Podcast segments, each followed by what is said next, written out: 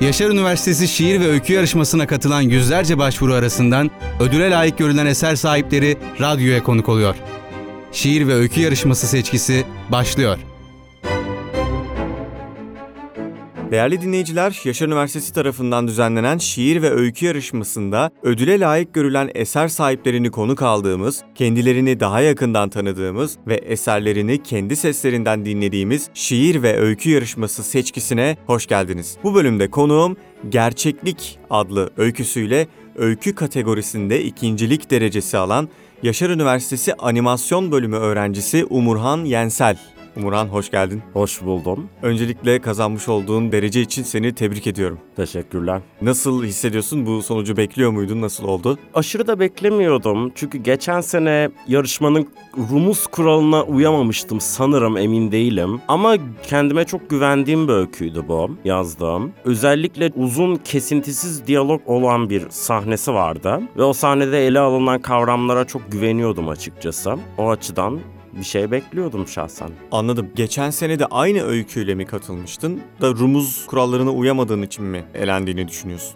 Hayır, geçen sene başka bir öyküyle katılmıştım. E, Rumuz kuralları yüzünden elendim mi bilemem ama yani onda yanlışlık yaptığımı fark ettim bu sene. Bir sorunca uymamışım. O yüzden olabilir, başka yüzden olabilir ama elenmiş yani. direkt. Anladım. Hani yanlış olduğunca. Yine deneyim olmuş sana ve bu sene katıldın ve ikincilik derecesi aldın. Gayet güzel. Hı hı. Tebrik ediyorum tekrar seni. Peki genel olarak hani edebiyatla aran nasıl? Hani onu sorarak başlayayım. Kitaplar, şiirler, romanlar çok okur musun? Bu aralar çok okuduğumu söyleyemem ama uzun bir süredir özellikle roman türüyle çok içli dıştayım. Özellikle postmodern ve neomodern tarz dedikleri günümüz ve 80'lerden beri olan roman türüyle. Özellikle Amerikan ekolüyle biraz daha ilgiliyim bu konudaki. Thomas Pynchon, David Foster Wallace.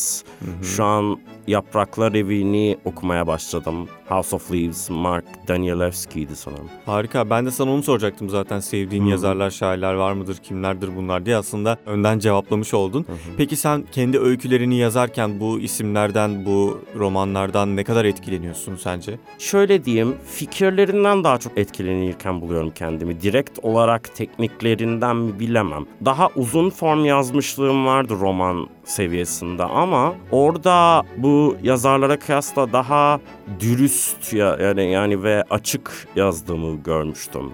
Bize sevdiğin bir kitabı önerecek olsan, tek bir kitap seçecek olsan sevdiklerin arasından hangisini önerirsin mesela? Bir tavsiye ver bize bakalım. Şöyle bir şey diyeyim. Şu an sağ bileğim ve bir tık altında bir dövme var ve dövmedeki Gravity's Rainbow'dan V2 füzesi. Hı hı. En sevdiğim roman açık biçimde. Yıllardır en sevdiğim roman değişmedi asla. Üç defa baştan sona okudum ve her seferinde yeni şey fark ediyorum. Türkçe'ye çevrilmedi şu an ondan İngilizce adını söylüyorum. Thomas Pynchon'un romanı. 73'te yazılmış.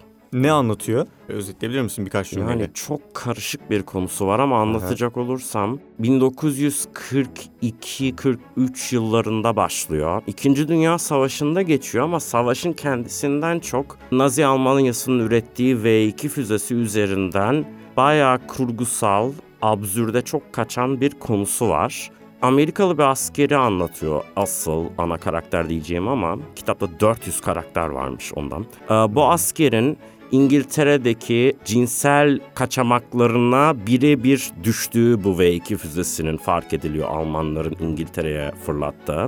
Bu füze tarihsel açıdan çok önemli bir şey. Çünkü Amerika'nın sonrasında Nazilerde çalışan bilim adamlarını kaçırdıp onlardan öğrenip Ay'a roket yollamasına kadar bağlı bir roket teknoloji gelişmesi var. Hı hı. Bu konuya biraz döneminden bakıyor. Vietnam Savaşı'nın sürdüğü zamanlar bunlar. 70'ler zaman ve 80'lerde sonra çok parlayan o postmodern paranoya üzerinden yürüyen çok uzun bir roman. Postmodern edebiyatın en büyük kitaplarından biri sayılıyor. Türkiye'de daha olmadığı için çok bilinmiyor. Hı hı. En çok etkilendiğin, bize tavsiye ettiğin roman bu Hı hı. o zaman. Senin yazma serüvenine girelim artık yavaş yavaş. Sen yazmaya nasıl başladın? İlk defa ne zaman yazdın? Lisede yazmaya başladım. Hı hı. Yazdığım tür hep öykü ya da roman. Roman üniversite pandemi zamanında denemiştim ama genel olarak öyküydü yazdığım metin hep yani. Hiçbir zaman ben şiirle pek ilgilenmedim açıkçası. Liseden beri yazıyordum. Her zaman sanırım biraz psikolojik yönü ağır öyküler yazdım. Kendimi hiç komik ya da şey yazarken bulamıyorum. Esprili şey stilde. Kendimi hep ciddi, sert ve şiddetli yazarken buluyorum.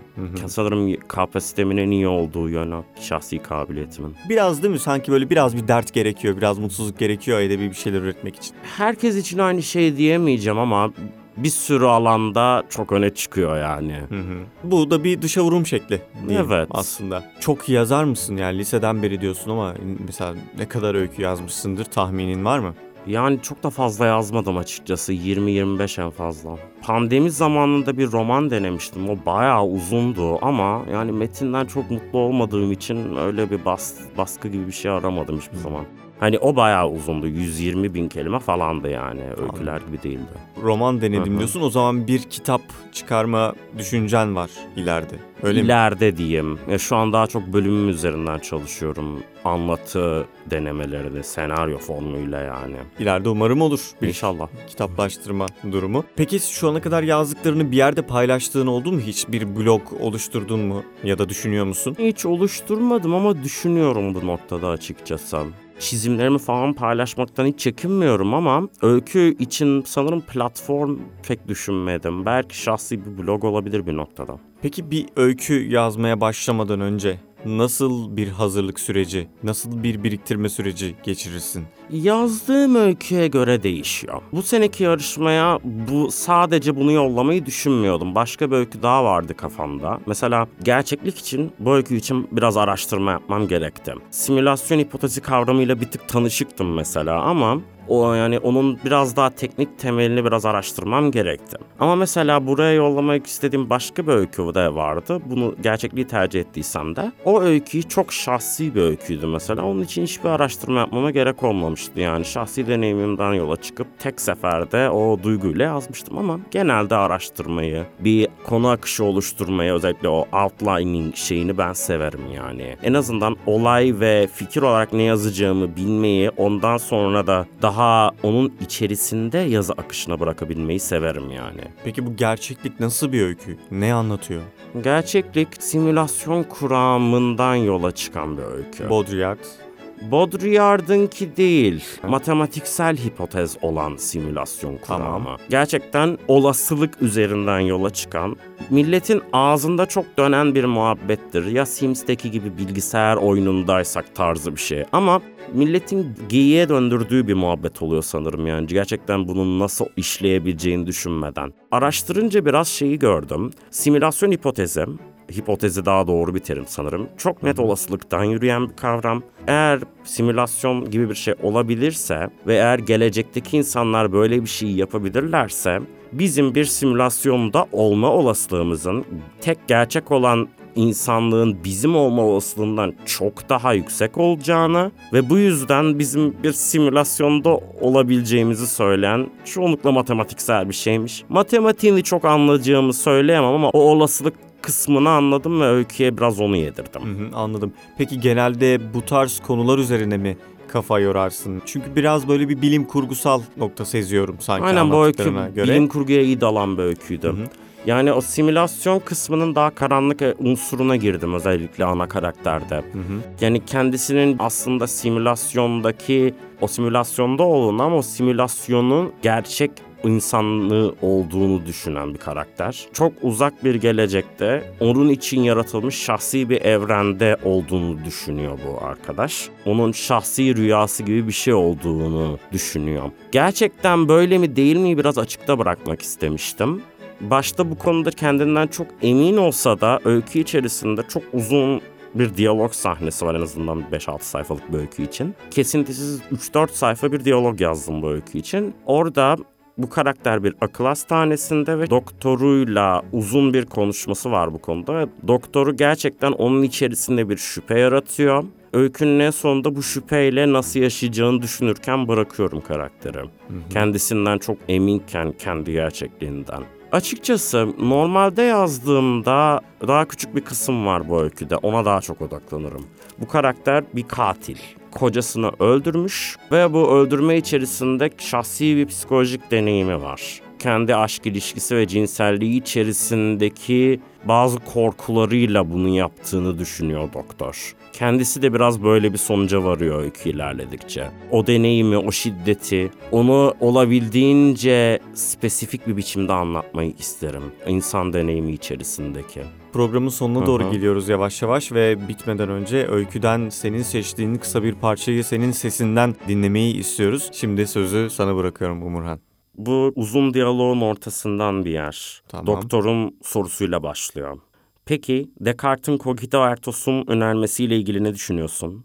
Düşünüyorum öyleyse varım. Bence varoluşu sadece varlık ve yokluk olarak ayıramayız. Örneğin uyuyan birisi uyanık kadar var olamaz benim kanımca. Bilinci açık değildir. Daha başka bir örnek olarak da buradaki ben dahil herkese örnek alabiliriz buna. Hepimiz gerçeklik anlayışı birbirinden farklıyız ve uyumsuzuz. Yani bence varlık aşamalı ve göreceli bir şey. O zaman sen bizden daha yüksek bir varlık seviyesinde mi oluyorsun?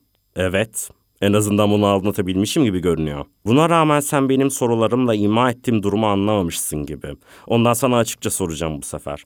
Eğer gerçekliğin aslında bir simülasyon olma olasılığı senin dediğin kadar yüksekse ve senin gerçekliğin de bir simülasyonsa sen neden bizler üzerinde bir üstünlüğün var ki? Senin de birinin, belki çoktan ölmüş birinin, belki seninle birlikte yaşayan, belki de hiç doğmamış birinin hayatını simülasyonu içindeki yan karakterlerden biri olma olasılığın da çok yüksek. O zaman ne hakla kendini bu insanların üstünde görürsün? Ben bir gerçekliğin bir simülasyon olduğunu kesin olarak biliyorum. Ondan sizinle benim durumlarımız farklı. Benim bakış açıma göre eğer sen de bir simülasyonun bir parçasından öte değilsen durumlarımız aynı. Hayır. Peki kocandan kendini üstün görüyor musun? Çok teşekkür ederiz. Ağzına sağlık. Konuk olduğun için de çok teşekkür ederiz Umurhan. Tekrar tebrik ediyorum başarın dolayısıyla. Öykülerinin ve bu alanda kazandıklarının devamının gelmesini diliyorum. İleride de umarım bir roman şeklinde raflarda yerini alır diyelim kitabın. Umarım. Bu bölümün de sonuna geldik. Değerli dinleyenler sonraki bölümlerde diğer kazananlarımızla söyleşiler yapmaya devam edeceğiz. Önceki bölümlerimize de mutlaka Spotify'dan şiir ve öykü yarışması seçkisi olarak aratarak ulaşabilirsiniz. Onlara da mutlaka bakmanızı tavsiye ederiz. Hoşçakalın. Hoşçakalın. Şiir ve öykü yarışması seçkisi sona erdi.